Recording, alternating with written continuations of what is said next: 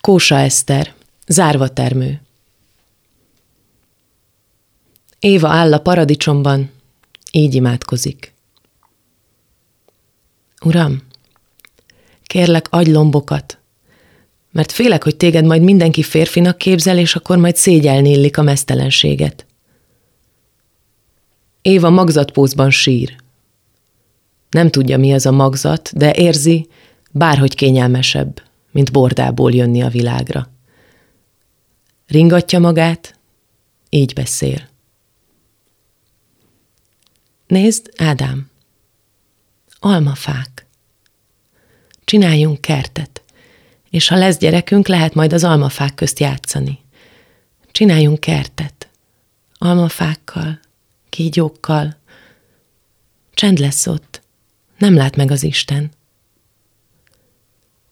Éva előre-hátra dőlve nyugtatja magát. A földet nézi, földbe túrja a karját. Föld lesz az álma. Kócos és ráncos és fáradt, és nézi a földön árnyékát az almafáknak. Az árnyék túl könnyű. Le sem esik, Száll a térben. Nyár lesz, és lesz házunk, és lesz benne egy függöny, és majd jön be az árnyék, és meglipenti a szélét. Ágakon csüng a sok fennak a tárnyék, akár a denevérek.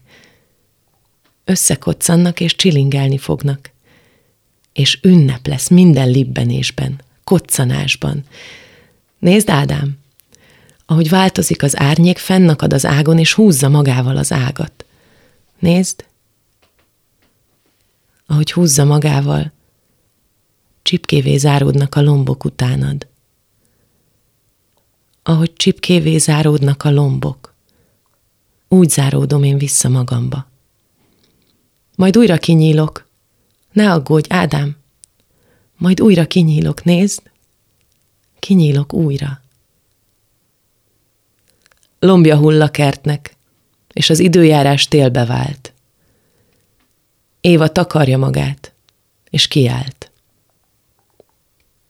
Nézd, Ádám, az almafák. Hallgass meg, Ádám, az almafák. Ádám, az almafák.